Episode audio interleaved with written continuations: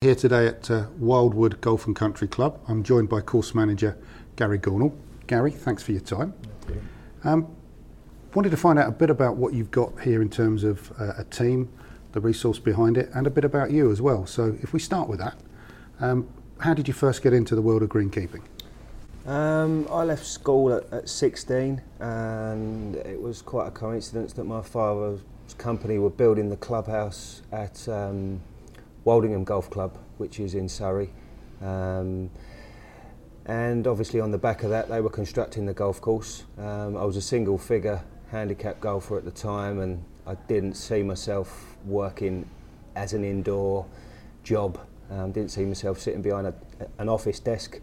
Um, and he got me in there with um, Robert Brewer, who was the course manager there.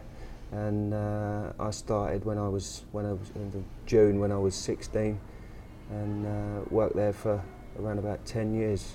Okay. Um, worked my way up to course manager there um, under the um, uh, Elmwood Group.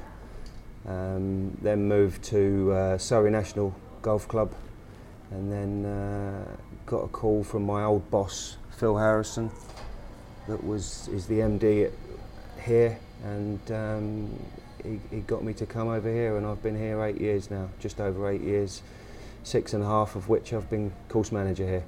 Greenkeeper man and boy, um, six and a half years now as course manager. What kind of team and resource have you got behind you here at Wildwood? We work um, we work here with a very limited team. Um, there's myself plus five staff um, plus one seasonal guy. So there's kind of we work under under serious constraint for the size of bearing in mind the golf course is a 27 hole golf course um, with a with a um, with a full uh, with an eight bay driving range as well, um, which we look after. Um, so there's myself, there's my deputy Kirk Oak, Oakridge, um, and then there's uh, four and a half, let's say, other staff beyond that, with one more um, starting at the end of this month. So that'll that'll boost us up by by uh, by one man, which will be good um, moving forward. Um, Um, in terms of the, the course that you, you're looking after, or the courses you're looking after, what are the particular challenges and difficulties that you, you face here? Wildwood has, uh, uh, for, I think since it opened, has had a has had a, a quite a problem with, with drainage, fairways and, and semi roughs. And roughs have always been quite wet areas, obviously where it was built on clay. Um, so we've done a lot of hell of a lot of uh, aeration work, and it and it is improving um, as the as the as the years go by. Um, I think it used to be it, w- it was renowned as a very wet golf course. That's that's that is improving as as as, as the years go by, and uh, and we aim to continue to to to, to do the the um, add to the drainage work. We've done a lot of work this winter with uh, drainage work in bunkers, replacing uh, drainage pipe in the bunker. The outlets are okay. Um, we've done about 12 bunkers this winter, and we we'll aim to do a similar amount next year.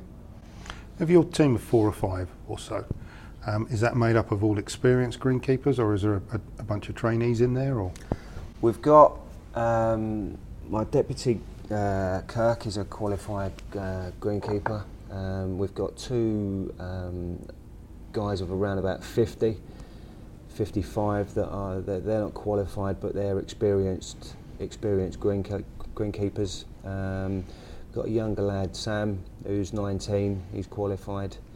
Um, so it's a bit of a mixture. Um, and uh, we, we, we do our best with the with the team that we've got. Gary, you mentioned that you've got a, a young 19-year-old greenkeeper Sam as part of the team.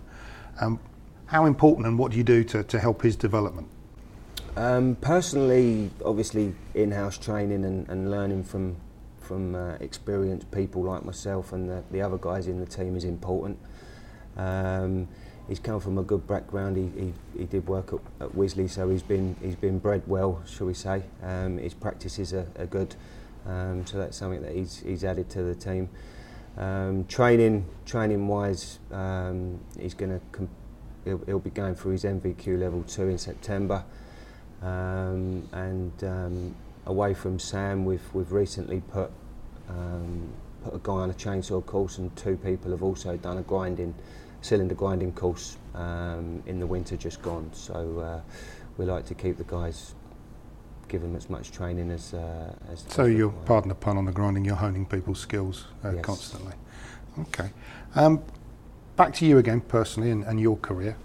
Um, you've worked in three different venues from, from what I can pick up. Mhm. You've stayed a reasonable amount of time at all of them. Uh, I guess that's meant you've built up some good relationships with people around you. Is there anybody in particular that you would say has been an influence on, on your career professionally? hmm Um, there's been a few throughout the years, but the the, the, the my my my very first boss, Robert Brewer, um, was a major major influence. A getting me into the from the from the first minute, minute I met him. Um, at the interview stage, when he interviewed me, he was he was he was he, he was very contagious. His, his, his, his positivity for the industry was very contagious, and uh, I worked under him uh, and the team there at Woldingham for about two and a half years before, about two years before he left, and uh, he set me on in, in, in good stead as to kind of to where I am now. Okay. Best bit about your job on a day-to-day basis then? Best bit is the no days the no day is the same. Uh, every day's different. We're plumbers. We're a, we're electricians. We're we're we're jack of all trades um, through necessity. Um, we're mechanics, um, and that's all part of the, the fun and games and the and the nightmares at times. But we get by. Um, the worst part then is the natural question that follows that. Worst part is obviously the problems that arise, um, but I suppose that's that kind of it's how you deal with them as to how bad them problems become. They also seem to be the part of the best part as well, because Yes. those problems are the Yeah. things that are different every day, Yeah. aren't they? Eight years in now here at Wildwood. What's in store for you in the future? Do you hope?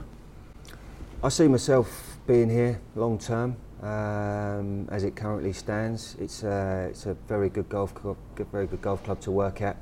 Um, even though we have a small team, um, we, we, we, we do the best possible job that we can with limited resources. Um, there's hope that that will change in the near future, um, providing me with extra staff and machinery and a budget, and we can take this golf course to the next level. If you have a wish list of, of kit, is there a number one piece on there that you'd like?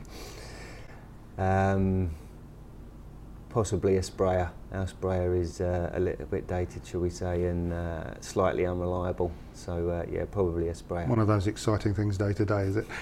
is it working, isn't it? Okay. Gary, um, thank you ever so much for your time. Um, appreciate you've got a, a busy day ahead trying to look after what's a, a wonderful course that we've seen out there today. One final question, and it's something we ask everybody. If you feel comfortable, fine. If you don't, don't answer it. But it's who cuts the grass at home and what do they use to do it? I cut the grass at home, and we've got a good old traditional electric flymo. Nothing fancy, and uh, yeah, that's my job. The grass is my job, and the flowers beds are the uh, are the uh, partner's job. So uh, she does that. Great. Gary, thanks ever so much. Thank you.